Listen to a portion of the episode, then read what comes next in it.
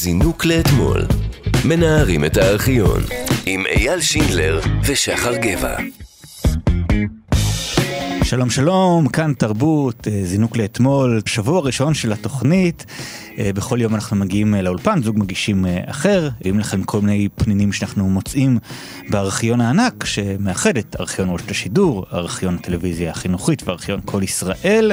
כל זה ביחד. אהלן, שחר גבע. שלום, אייל שינדלר. מה שלומך? בסדר גמור, מה איתך? יופי, מתרגשת? מאוד, וברכות על הפודקאסט החדש שאתה כן, עורך. כן. ואת פה בדיגיטל, אבל נכון. יש לך חלק מאוד משמעותי בארכיון הזה שאנחנו מדברים עליו. תשמע, אה, נאגרו המון המון שעות אה, הקלטה ושעות שידור. המון, והמון, כאילו מאות, מאות אלפי. מאות אלפי. Mm-hmm. עד היום אני חושבת שאני חושבת שבפרויקט הדיגיטציה הענק שעושים לארכיון, שעד היום היה ממש בסרט צילום, Mm-hmm. אה, בעצם אה, עברו לפורמט דיגיטלי רק איזה 140 אלף שעות פלוס מינוס. Mm-hmm. אה, עוד עבודה רבה לפנינו, אבל בינתיים אנחנו רוצים לקחת את השעות האלה ולהנגיש אותם אה, לקהל. ואנחנו עושים את זה למשל עם תוכניות כאלה, אבל גם למשל, עם אבל האתר. כן. נכון. אה, הוא עדיין קטן, כן? אה, שאנשים גור. לא... הוא גור, הוא ממש, ממש. גור אתר, בייבי אתר, אה, אבל זה הקטן, גדול יהיה. אה, ועם הזמן אנחנו אה, נפתח אותו ונוסיף עוד תכנים. בינתיים יש שם ממש טעימה, אז אה, מי שנכנס לשם אה, כנראה ייהנה ממה שכבר יש, אבל עוד צפוי לו גדולות ורבות בהמשך. אז חפשו כאן ארכיון פשוט בגוגל קרוב לביתכם או באתר כאן, זה נכון. מאוד בולט שם מכל בתפריט. מקום אפשר להגיע לשם. כן. מגניב מאוד. אנחנו עוד מעט נספר לכם מה יהיה לנו היום בתוכנית, אבל קודם כל נזכיר שהעורך של התוכנית הוא האיש שלצידי, אייל שינדלר. היי. המפיקה איתמר בנימין, התחקיר הוא של דניאל סידון וענבל מורג. אפשר להאזין לנו מתי והיכן שאתם רוצים. בהסכת שלנו זינוק לאתמול, שזמין באפליקציה או באתר כאן ובכל יישומוני ההסכתים. ואם אתם רוצים להגיב או לבקש קטעים שנשדר כאן, אפשר לכתוב לנו דרך דף הפייסבוק זינוק לאתמול, גם יש שם קטעים מהתוכנית. אה, תחפשו אותנו בקיצור. זינוק לאתמול. מנערים את הארכיון. בכל יום רביעי אנחנו נארח כאן אה, איש תרבות לשיחה לא תרבותית. אה, נצא איתו למסע ב- בנבחי הזיכרון, נגלה מה יש עליו בארכיון, דברים שאולי כבר מכירים, דברים שאולי אנחנו לא מכירים ולא או. יודעים עליו. והעורך הראשון שלנו הוא... שמי דורי בן זאב. ואני, בכל הצניעות. אני רואה שיש לנו קהל חם מאוד כאן הערב. השנה השאלה זהה לגמרי. חייב לך משהו. דבר אליי, צריך עוד לדבר איתך, דבר אליי, שדר לי גל,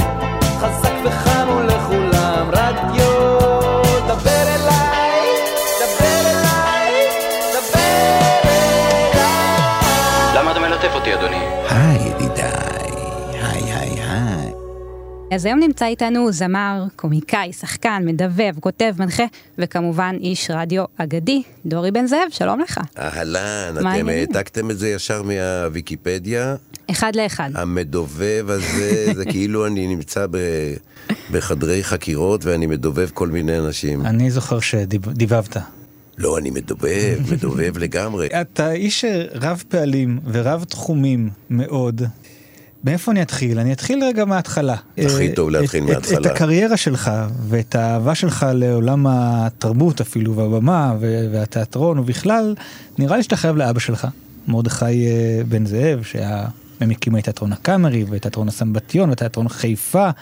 ואפילו בגלל זה נראה לי גדלת בחיפה, אני חושב. עברנו בגיל 12 לחיפה. בעקבות אבא. כן, ובעקבות אה, תיאטרון חיפה שהוקם, תיאטרון העירוני חיפה, עברנו, הייתי אז בגיל 12, עד אז היינו בתל אביב, אבל אתה כל כך צודק שהייתה לי זכות גדולה להיוולד למוטקה בן זאב ולבתיה, אימא, שהיא מורה ואוהבת תיאטרון, והייתה בעבר זמרת אופרה, ו...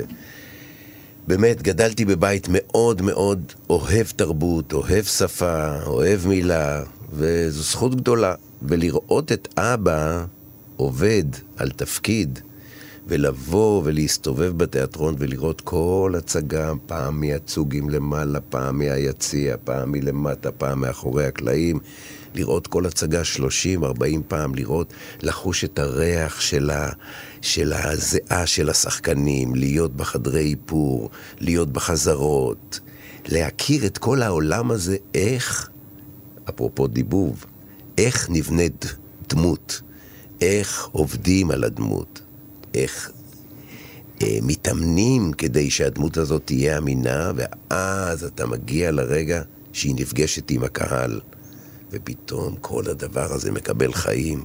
עברת בית ספר למשחק בכיתה ו' כזה? בית ספר זה... וזה נשמע שקיבלת שם שיעורים שאף בית ספר משחק לא יכול ללמד בכלל. ממש, וזה גם לראות את גדולי השחקנים. ידעת בטח הצגות כבר בעל פה, מרוב שפגשת. ברור, והייתי מזכיר לשחקנים טקסטים, אם הם שכחו. התפקיד הראשון שלך בעצם היה לחשן בתיאטרון? כן, למרות שזה כבר לא היה, אבל אז למרות uh, קריירה ארוכה בתיאטרון, כנראה ששני התפקידים המרכזיים שבזכותם הציבור הרחב מכיר את אבא שלך, אלה כנראה התפקידים בסרטים uh, יחד עם uh, אריק איינשטיין ואורי זוהר. אנחנו נשמע עכשיו רגע מהם. וואו. אתה רוצה להקשיב לי רגע? כן, כן, כן, נו מה, נו מה. מה, מה? כמה פעמים אני צריך להסביר לך? תבין, זה לא רק דיסקוטק. תשמע, זה גם דיסקוטק. זה גם מקום שזמרים שרים שם. תקליטים הכי טובים יהיה לך. חיפושיות, אה, אני יודע, ג'ון לנון. מה זה? מה, מה זה? זה לא מה זה, זה מי זה. נו טוב, מי זה? ג'ון לנון מהחיפושיות, אתה לא מכיר? בנון, בנון. בנון, בנון עניין אחר לגמרי. בנון, בנון, כל הכבוד. דיסקוטק, יוצא מן הכלל. אבל תבין דבר אחד, המרתף שלי פה למטה זה חור, הפינצטר לא, פה לא יעזור שום בנון, פה צריך רימון. ורמונט עולה כסף. כסף. מי ישלם? בנון. יאללה. אתה ממש חי את זה תוך כדי הקטע. לא, זה קטע קלאסי, אבל גם אני רוצה לספר לכם מאחורי הקלעים של הקטע הזה. קודם כל, יש פה כמה סיפורים במקביל. אחד, את העבודה הראשונה של אריק איינשטיין הוא קיבל מאבא אחרי הצבא. אחרי שהוא השתחרר מלהקת הנחל. הוא הגיע לסמבטיון, בדיוק. איך זה עבד? אז היו אודישנים או שפשוט קראו לו לבוא? יותר נחמד מאודישנים. אבא של אריק היה שחקן באוהל. הוא היה חבר של אבא, כי הם בשחקונה. בקיצור, הכל פרוטקציות. שחקן מביא שחקן. שחקן מביא שחקן. ואז אה, יעקב איינשטיין בא לאבא ואומר, הבן שלי סיים כרגע את אה, שירותו הצבאי, האם יש לך עבודה עבורו בתיאטרון? הוא גם זמר והוא גם עושה מערכונים והוא קומדיאנט יוצא מן הכלל. הלכנו לראות אותו באיפה שהיום נמצא בניין אל על, בבן יהודה, שם היה בית העם. והלכנו לראות את אריק בלהקת הנחל, וראיתי אותו, מה זה חן, מה זה זוהר, כולו, אתה יודע, כובש, כזאת כריזמה, גם בשירה, גם בתנועה, גם ב... אז זה סיפור אחד. במקביל, אורי זוהר ואבא שיתפו פעולה בכל מיני uh, צמתים, גם בתיאטרון וגם בהופעות וגם ב, uh, בדברים שאני ראיתי אותו, אני פשוט הערצתי את אורי, הייתי הולך לכל הופעה שלו. ואז הוא בא לקחת אותו מהרכבת עם הווספה שלו, אורי, לצילומים של מציצים. הלביש אותו במין כובע ים כזה, שעליו יש פס מצויר, כאילו קסדה. לקח אותו, ובדרך הוא סיפר לו על מה הסצנה. זה לא היה כתוב. הרוב זה אימפרוביזציה פה.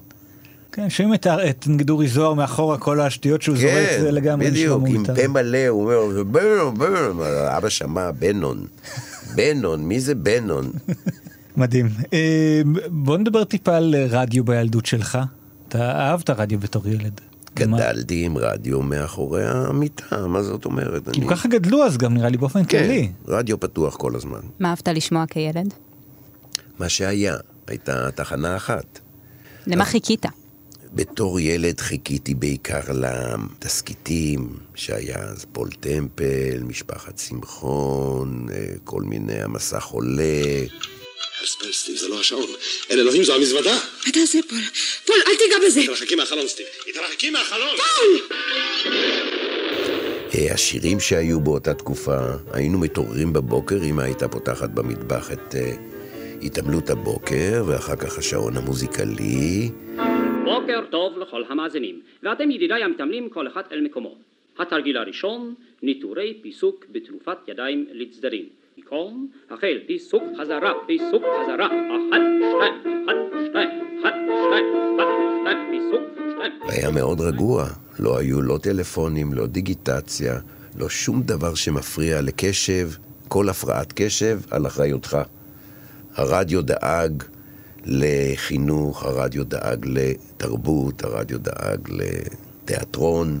ויצא לך להגיע לרדיו בתור ילד. שמע, הייתה לי חוויה, אני לא יודע באיזה כיתה, בגימל אני חושב. נו, אימא שלי הייתה מורה, באיזה שנה היא הייתה גם מורה שלי. דבר שלא כל כך אה, מומלץ על ידי פדגוגים. זה היום לא היה עובר. היום לא היה עובר. אבל uh, היא לקחה אותנו לשמוע הקלטה של שושנה דמארי בקול ישראל, בקריה. שהיא כבר הייתה אז מוסד. האישיות והאושייה. מי, שושנה כן. או הקריה? גם וגם. שושנה הייתה נהדרת, וואו, איזה עוצמה, איזה הוד, הוד קדומים. אתה נכנס לאולפן, היא שרה כיתה אלמונית. ההרים ירעמו והדרך תחול. אתה יודע, זה כאילו נפתחים אה, גרמי שמיים. וחנן וינטרניץ על הפסנתר, הייתה חוויה בלתי רגילה. יעל שיר לחיטה אלמונית, אלמונית, איתנה כאבני הגזית, אבני גזית. כל המשפחה שלך יצירתית, שני האחים שלך, אחותך חמוטל היא משוררת, פזמונאית, מחזאית, ואחיך ערן הוא שחקן, כולכם ככה בתחום, מה שנקרא. ערן ואני משתפים פעולה בכל תוכנית רדיו שאני עושה. ערן כותב בצורה מרהיבה. והנה קטע אה, שאתה ואביך מתארחים אצל אהוד מנור בשנת 1995, והוא מספר איך הוא עזר לך. זה נכון שאתה עשית הכל שבכוחך כדי למנוע מדורי לעלות על הבמה? מאיפה אתה יודע את זה? אה, תחקיר. גם הוא לא רוצה דרך אגב להיות שחקן. הוא כל הזמן אומר, אך, למה לא הייתי אינסטלטור? אני אגיד לך, אה, חיי בתיאטרון, אה, כלומר דרכי בתיאטרון, לא הייתה סוגה בשושנים. והייתי צריך להילחם על כל תפקיד, יש לא טישו אולי בשביל. הדמעות? יש כאן איזה בכי? לא, לא. מה בכי? אני? רוצה לשל- לספר אז סיפור. למה, משהו רצית שהיה. כאילו למנוע את התסכולים שלך כן, מדורי? לא רציתי שהוא פשוט יעבור את מה שאני עברתי. אז uh, באותה תקופה הוא היה חייל, ופיטר פריי, עליו השלום, הוא uh, רצה להקים תיאטרון צבאי, והוא חיפש לי הוק. אז הוא uh, אמר לי, אבא, אני רוצה להיכנס ללהקה, אז אני הייתי פה בדילמה, מצד אחד אני לא רוצה מה לשים. אמרתי, אמרתי לעצמי, אני אכשיל אותו. והכינותי אותו למבחן בצורה מוגזמת, ממש מוגזמת פרועה. אמרתי לעצמי, הרי אה, פיטר פריי הוא איש תיאטרון מובהק, והוא יראה בכלכלתו. את הצעקנות הזאת, כן. כן, המוב... ההפרזה הזאת, אז הוא ישלח אותו לאינסטלציה. אבל לאכזבתי הרבה, הוא כל כך הצליח והוא כל כך התלהב ממנו, שהוא מיד נתן לו אה, תפקיד ראשי ולא בהנחה. רק זה, תפקיד ראשי יוצא מן הכלל עם במאי ענק. ענק. גם הוא ביים את אבא בהרבה מאוד הצגות בקאמרי. אבל לא שרדת הרבה בתיאטרון צה"ל. אז תיאטרון לא שרד. אה, תיאטרון לא שרד. כן, מה שאבא שלך עשה לך זה בעצם קשה באימונים קל בקרב. זה בדיוק מה שהוא הכין אותך. כן, מה הוא אבל התפלא אחר כך? תשמעי, הוא גם רצה להכשיל אותי וגם הוא לא יודע איך לעשות את זה. זה חוכמה גדולה הוא מאוד. יכול להאשים רק את עצמו כנראה. האיש הזה הוא כולו תיאטרון.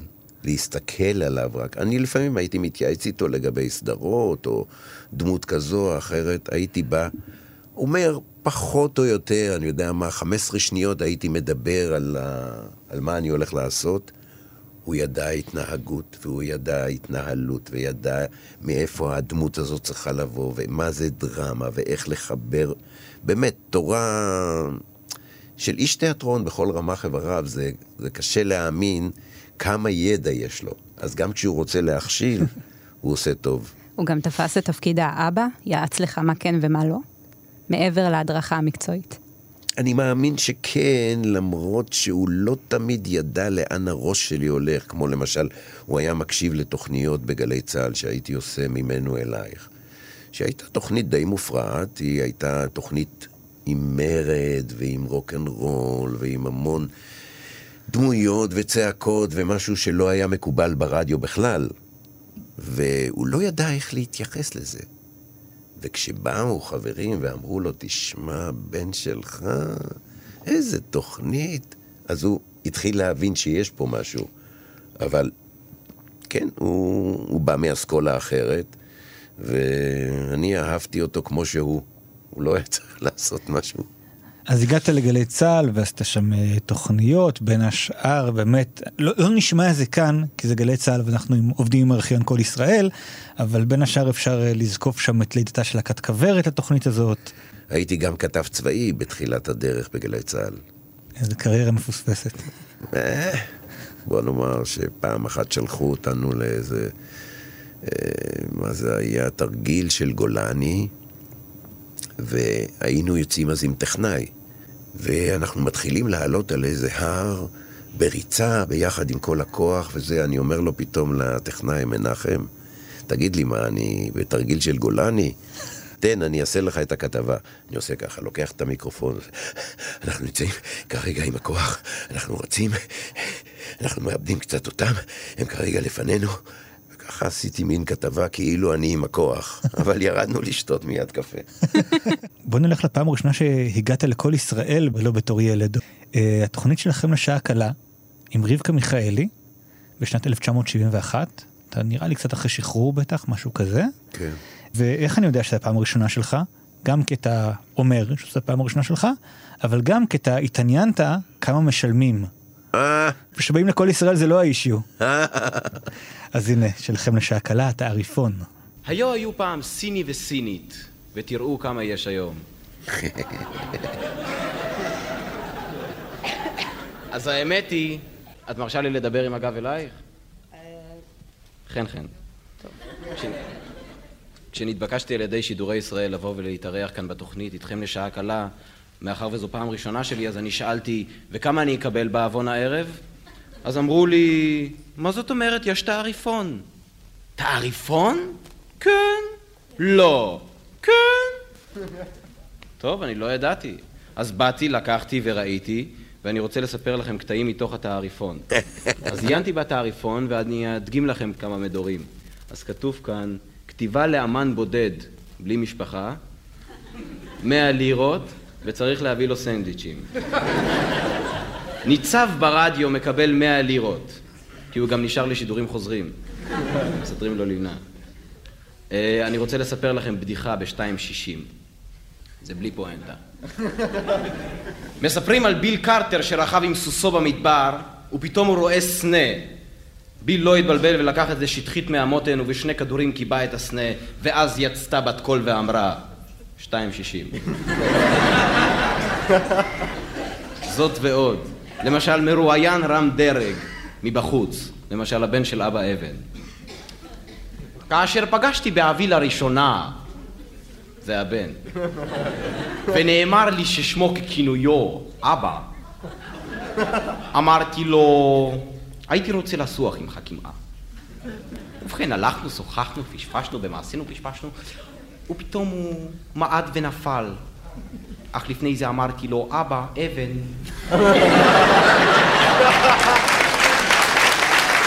הומור בן 50. שעובד. כן, מחזיק יפה. תשמעו, זה. סטארט-אפ לקחת אה, חוזים ובעצם לעלות איתם על הבמה. גם היום יש המון סעיפים שיעבדו. זה נכון. במובן ההומוריסטי. זה נכון. אבל פעם הייתי מספיק תמים בשביל לעשות מזה צחוק. היום כל אחד בא עם הסוכן. יואו, אבל רבקלה, תשמע. אני הייתי מאזין לתוכנית לעקר את הבית, שרבקלה עם הקול המיוחד שלה והחן שלה, והתפיסה האינטליגנטית של אשת רדיו באמת באמת שמבינה מה זה קהל. ורבקלה נתנה לי את הצ'אנס הראשון ברדיו בעצם, בכל ישראל. והיא הזמינה אותך? לא סתם הזמינה. זה כבוד גדול בטח. גם כבוד וגם, תשמעי, זה מישהי שממש הערצתי. איך זה לפגוש את הכוכבים שלך בחיים? מרגש. כן? תמיד מרגש, כן. לפעמים עד כדי כך שהם לא יודעים כמה אני חושב עליהם, וכמה אני מעריץ אותם, וכמה רכשתי מהם. ושנה אחר כך, בעצם אתה חזרת לתוכנית שוב, והפעם עם אה, טיקי דיין. טוב, טיקי ואני גם היינו בני זוג כמה שנים בלהקת שריון, גם הופענו יחד. אז כאן יש לנו איזה מערכון שעשינו ביחד, הייתה דמות של רומני, שאני אה, הייתי עושה גם בצבא וגם ככה בתור חלטורות, ודני רווה לקח את הדמות הזאת של אה, סרג'יו והפך אותו לקוסם. אה, אני עומדת לשיר ש- מחרוזת של שירי הביטלס. ו... שלום אדוני. שלום אדוני. וואי, גברת יודעת, מי כאן הגברת טיקי דיין? נעים מאוד, זאת אני. תודה רבה. כן, אבל אה, אני עכשיו בדיוק באמצע ההופעה, אולי אתה מוכן לחכות. מצטער, אבל זה עניין דחוף. אני קיבלתי מהגברת מכתב. ממני? אני הקוסם סרטיו. אני מוקסמת! הנה המכתב. לכבוד הקוסם האדון סרג'יו כאן, נא לאשר השתתפותך כאורח בתוכנית הרדיו שלכם לשעה קלה, ביום א', חמישי לספטמבר בשעה 12 בלילה, בבית המורה בתל אביב. בברכה, תיקי דיין. או, אז אתה הקוסם סרג'יו. זה אני, בכל הצניעות. יופי, ובאת להופיע. לא, באתי לאשר השתתפותי. למתי? להופעה. מתי זה? עכשיו. עכשיו? עכשיו אני לא יכול. יש לי עוד בר מצווה וחתונה. מזל טוב. תודה רבה, אבל זה לא אני מתחתן. אלא מי? הילד מהבר מצווה. אה, זה מוזר, זה מוזר. מוזר מאוד, כן. כן.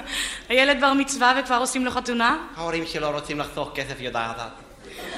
אה, להרוג שני זבובים במכה. שלושה, החתן, הכלה והזבוב. ואני. אה, כן, אז, אז זה באמת חבל, זה באמת חבל, אדון סרג'יו. למה לא אישרת את השתתפותך לפני זה? לפני מה? לפני ההופעה. מה זאת אומרת במכתב? לפני היום. כן, אבל במכתב כתוב בפירוש נא לאשר השתתפותך בתוכנית ביום א', חמישה לספטמבר בשעה 12 בלילה, בבית המורה. היום יום א', חמישה לספטמבר. כן. זה בית המורה? כן. איפה המורה? טוב, מר סרג'יו, אנחנו סתם מאבדים זמן, אז מה אם כן רצונך? לאשר השתתפותי בתוכנית שלכם עם ביצה קשה. שלכם לשעה קלה. שלכם לשעה קלה. זה אותו דבר, כמה זמן לוקח לבשל ביצה קשה? שעה קלה, לא יותר. טוב, אז אתה מופיע או לא מופיע? מתי ההופעה? עכשיו! עכשיו אני לא יכול! עכשיו הופעה, איך זה יכול להיות? באמת, מה זאת אומרת? תראה, מה עושים כאן 470 אנשים? באו לאשר השתתפותם בתוכנית. אוי, אני שומעת טלפון. מה זה? רגע אחד. הלו? האפקט לא עלה. הגברת טיקי דיין? מדברת? כאן מדבר הקוסם האדון פרפטרה פרפקט. או, שלום, מה העניין? אני מצלצל לאשר השתתפותי בתוכנית שלכם לשעה 11 בלילה. יופי, יופי, יופי. מתי ההופעה? עכשיו. טוב, אז אני לוקח טקסי ספיישל ובא. שלום, ותודה רבה. שלום, בבקשה. אדון סרג'יו, כן, הקליטה. אתה דיברת מהבטן? אני בקושי מדבר מהפה, מהבטן. טוב, אז אני מבינה ש... שאתה עסוק הערב, מכיוון שאתה עסוק הערב, אז יופיע כאן האדון פרפטרה שצלצל עכשיו. בהחלט, גברתי. אני מכיר אותו, הוא קוסם טוב מאוד. היה רק רצוי כן. שהוא מופיע, שגם מגן דוד אדום יאשר השתתפותו בתוכנית. למה? למה זה? לפני שבועיים הוא ניסה אישה לשניים, ועד היום אי אפשר להדביק את החלקים. טוב, אז אני באמת מאחלת לך הצלחה בחתונה שלך. חתונה בר מצווה. מועדים לשמחה. תודה רבה. בבקשה. שלום שלום. שלום רב. להתראות. דני רווה כתב, כאמור. איזה מבטא קשה. לא, זה רומני, זה הייתה דמות כזאת של אה, מוכר סדקית כזה ברחוב הנביאים בחיפה. והיו לו כל מיני חסידות כאלה שיונקות מים, כאלה מתכופפות, וזה, והוא לא נתן לאף אחד להתקרב. ללכת משם, לא לגעת. הוא היה מוכר, אבל לא מוכר. לראותן בלבד. זה הכל על בסיס אנשים אמיתיים. כן. לשלכם לשעה קלה הייתה גם גרסה טלוויזיונית שנקראה הערב עם, ממש באותם שנים, והנה מערכון מתוך הערב עם יהורם גאון, משנת 1971, שבו אתה אה, מראיין את אה, דוד המלך רגע אחרי שהוא אה, טיפל בגוליית. אז הנה. לא, זה לא טלוויזיוני. זה טלוויזיוני. אה, באמת? כן, אה, מושיק אוקיי, תימור, יהורם גאון, נכון, ודורי נכון. בן זאב איתנו באולפן זינוק לאתמול. נעבירכם עתה מן האולפן בירושלים לכתבנו בעבר, הנמצא ברגע זה בעמק האלה. כאן אני רואה את המחנה הישראלי אשר בראשו הולך נער אדמוני ועליי להודות יפה עיניים, יפה עיניים. הוא הולך קדימה ומתקדם לעברי. אני רואה בחנית את ראשו של גליית הפלישתי, עטור הטלטלים. הרשנה לי לברך אותך בשם כל צופי ישראל ומאזיניה על ניצרונך המזהיר. אמור לי בבקשה, מה שמך? אני? כן. דוד. דוד. שלום, אתה. מהטלוויזיה? מהטלוויזיה. אמור לי בבקשה, האם לא פחדת לעמוד מול הענק הפלישתי החוסך הזה? בהתחלה רעד לי קצת אפופיק, אתה מבין? אבל כשאני ראיתי שכל צבא ישראל עומד מאחוריי בחרדה ובדאגה, אז נעלם הפחד והיה כלא היה. אני חשבתי שאם אני לא מנצח בקרב הזה, אז כל חבל אחי שהולך קקן, אתה מבין? אתה לא פחדת לצאת מול הענק הזה בלי חרב או חנית? אני לא יכולתי לצאת עם החנית שלי, אתה מבין, נגדו, יש לו חתיכת חנית, אתה מבין, מנור הורגים שוקלת טון, אתה מבין? אז אני לא יכולתי להתקרב אליו אפילו, אתה הבנת אותי? אז מה עשית? אז זהו, אז אני פשוט חשבתי, אתה מבין, במקום לקחת את כל הכלי זין האלה, אז אני אקח את הרוגטקה, אתה מבין? רוגטקה? מה פתאום רוגטקה? אז זה, אני אגיד לך, אני חשבתי ככה, שאין לי שום סיכויים, אתה מבין, אם אני בקרב קרוב אליו, אתה יודע, גוליית. אז uh, פשוט רק מרחוק, אתה מבין? וזה, הרוגטקה היא הכלי הנכון במקום הנכון. אז מה עשית? אה? אז זהו, אני פשוט לקחתי את הרוגטקה הזאת, אתה מבין, כמו שאתה רואה אותה, ואני שחררתי, אתה מבין, אבן ישר אל תוך המצח שלו, אתה מבין? בול, בתוך ה... זה בין שתי העיניים, זה היה תענוג פשוט לראות איך שזה שוקע לו בתוך המצח. אתה רוצה לראות? בוא אני אראה לך, בוא. רמליהו, רמליהו, רמליהו, תראה שאתה זבובים מהראש, אני אמרתי לך, הראש הזה עוד צריך להגיע לבית אל היום. לאחר ניצחונך הגדול, לאחר שהלכת ונהיית אלוף, מה עם תוכניותיך לעתיד? זה תלוי, זה תלוי, אה, או, או שאני אשאר במשק או שאני אלך לצבא, אני עוד לא יודע. זה תלוי בהרבה הרבה דברים, לאור ההתפתחויות. דוד, הרשה לי לשאול אותך שאלה, יש לך איזה שהם תחביבים? אני ציפיתי לשאלתך זו. תראה, לפעמים החבר'ה מתאספים על יד המעיין, אז אני מנגן להם אה, בכינור, וחוץ מזה אני גם אה, כותב אה, מזמורים. שירים או פזמונים? יש לי כמה אה, מילים של שירים, אולי אתה יכול בטלוויזיה. תודה לך, דוד. תודה רבה לכם, מאזינים וצופים יקרים, וכאן אני מחזיר אתכם מבית אל לאולפנינו בירושלים. דורי פה לידי הופתע שאפשר לראות את המערכון, אז אני אגיד לך, וגם כן. אה, למי שמאזין לנו, שחלקים נבחרים מהמערכונים שאנחנו שומעים היום, נעלה גם את הוידאו שלהם לאתר של כאן ארכיון, מדהים, ואפשר אה, לצפות ולראות ולהיזכר. מדהים, כן, זה בשחור לבן, אני מתאר לעצמי. כן, כן. כן. שמואל אימברמן ביים. איש עם הרבה הרבה זכויות והרבה הומור טוב. תשמע, שנת 1971 הייתה מאוד עמוסה, אני לא יודע איך הספקת בה את כל מה שאנחנו שומעים, כי אנחנו עדיין מתחילת התוכנית ב- בערך באותה שנה. וואו. זה די משוגע. והיה עוד משהו באותה שנה. זוכר אה, לול? וואו, לול. הפרק איזה- השלישי של לול. זה היה בית ספר גדול וזכות גדולה גם לעבוד עם אורי ועם אריק ועם שיסל ועם כל הקבוצה שהיא גם כללה מוזיקאים וגם שלום ושמולי קראוס ובאמת חוויה של יצירה ענקית ובעיקר אנשים שבאו לעשות שינוי. אנחנו מקבלים את זה היום כמתנה מערכונים, אבל זה באו לעשות שינוי, זה היה, לא אגיד מרד, אבל היה בזה איזה סוג של מרד. לא ככה הטלוויזיה נראתה עד אז. לא, לא, לא, ממש. אז הנה בוא נשמע איזה קטע קצר ונדבר על זה עוד קצת. מלצר, כן, אדוני? אה, אולי אתה יכול להגיד לי איפה בעל הבית של המסעדה הזאת? מה העניין, אדוני? אין שום עניין, פשוט איפה בעל הבית. כן, אבל למה אתה מלטף אותי, אדוני? אני לא מלטף אותך, רציתי לשאול אותו למה אין מגבות בנוחיות. מרק עוף, בבקשה. חם. זה בטח לבוא לעבודה ולא לא להיות בטוח מה יצא שם ב- בהקלטה. זה חלק מהעבודה של שחקן. אתה אף פעם לא בא עם ידע ברור. אתה בא קודם כל לעשייה אומנותית, ובאומנות, או באימפרוביזציה, או ב... כל הקטע שיהיה סכנה. ואת קלט, קלטת בול. הסכנה הופכת את זה למעניין. כשזה הכל על מי מנוחות וברור לך, וזה, אין, אין מתח של עשייה. ועם אורי, שהוא היה את זה כל הזמן, כן. כן. גם בחידון התנ"ך, שאני מנחה, הוא כל הזמן היה לחוץ מסביב, ואריק היה אומר לו, אורי, תן לבן אדם לעבוד. תן לו, באמצע טקסט. כן, אבל אני צריך להגיע להופעה, ו- ואני צריך להיות רגוע. אתה יודע שאני אני גדלתי על המערכון הזה של הוא- הוא מן הסתם הוא... חידון התנ"ך. חידון התנ"ך, הוא הר- הרבה לפני שהייתי בתכנון, או שההורים שלי חשבו להכיר אחד את השני, אבל, אה, אבל אני רק בתחקיר הזה הבנתי וקישרתי שהצעירון שעומד ומנחה זה בעצם אתה. ולא היה לי מושג, וזאת הייתה הפתעה מדהימה לגלות את זה.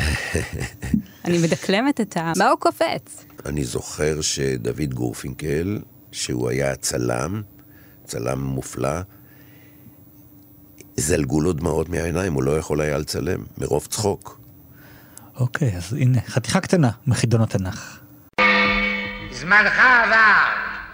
אנו נמצאים בגמר אליפות חידון התנ"ך בשלב השאלה הזהה. דרך אגב, השנה השאלה זהה לגמרי. שלב השאלה הזהה. 11 פעם מוזכר בדברי נביאים ראשונים ואחרונים הפסוק איש תחת גפנו ותחת תאנתו. מתוך 60 הנבחנים נותרו שלושה.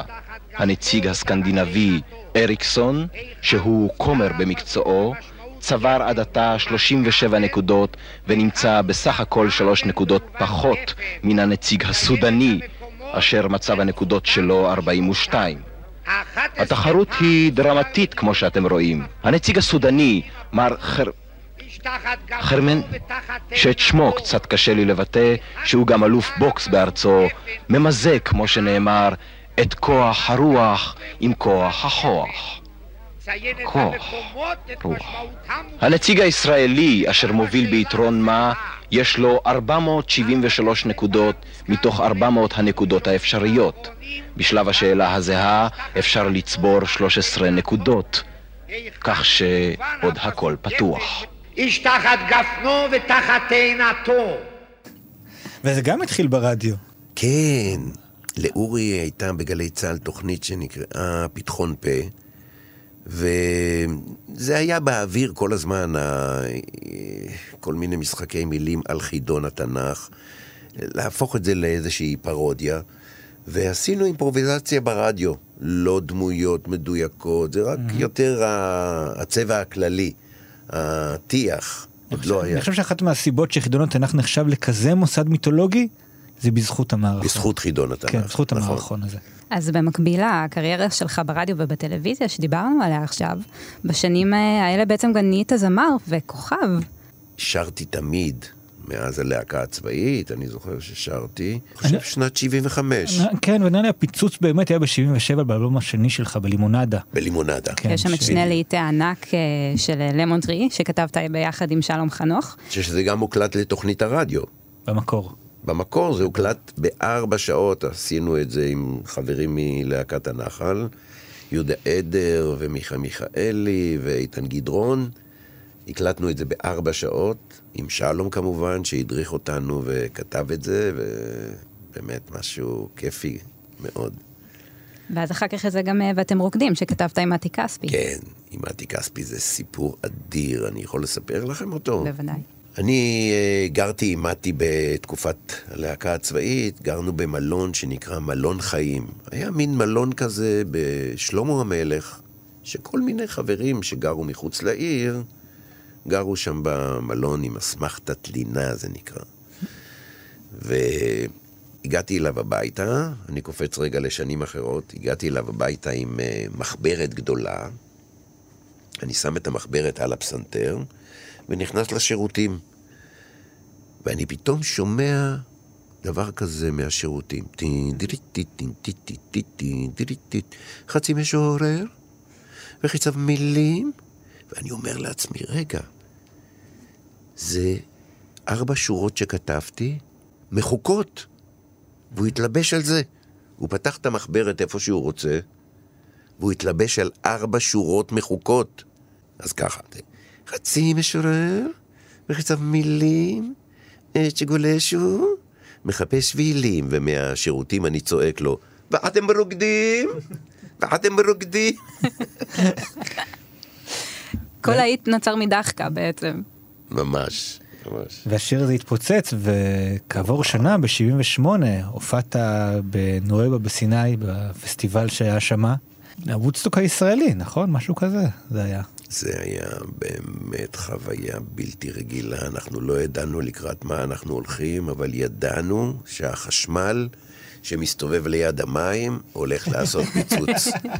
באמת היה פיצוץ על הבמה. אין לנו הרבה תיעוד ממה שקרה שם, אבל כן צוות רשות השידור הצליח לתפוס אתכם אה, משתוללים על הבמה, את יהודית רבי, צורי זוהר ועוד אנשים שהיו שם. זה אורי זוהר אה, צועק שם? שהנחינו את זה ביחד. הקהל היה על הכתפיים אחד של השני. אני פוגש עד היום אנשים שמספרים לי את החוויה הזו. שהיו בקהל? כן.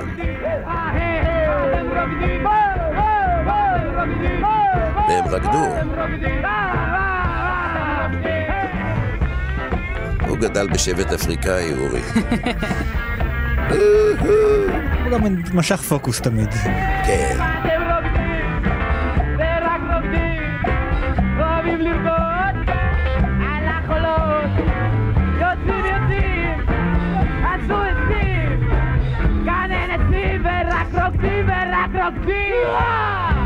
אני כבר על סוף הגרון שלי, ואז נגמר השיר, אני יורד למטה במדרגות מהבמה, ואז שלום, שנמצא למטה, אומר לי, לאן אתה הולך?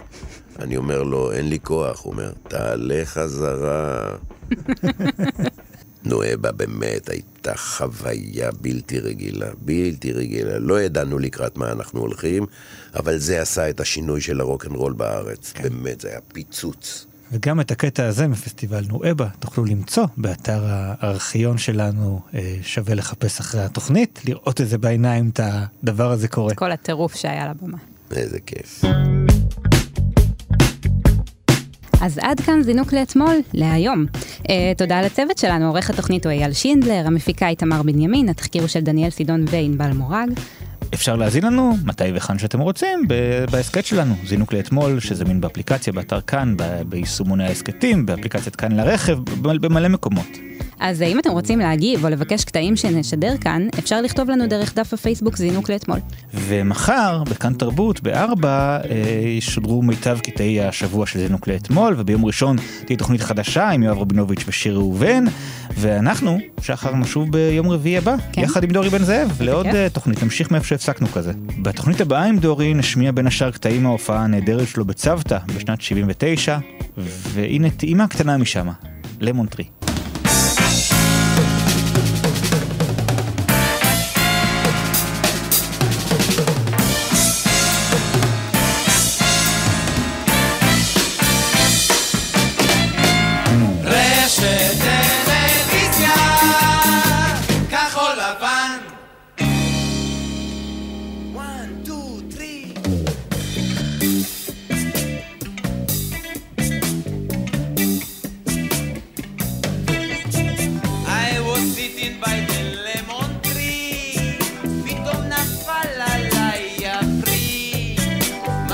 שזה לא הרג אותי, פירות כבדים יש ללמון טרי. אה, פירות כבדים יש ללמון טרי. היה שם קוף על ראש העץ,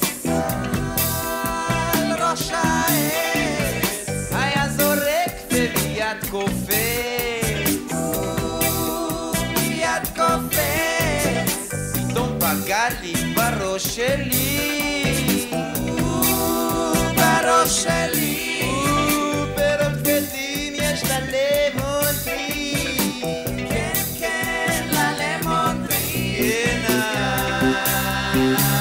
פירות כבדים רגל מת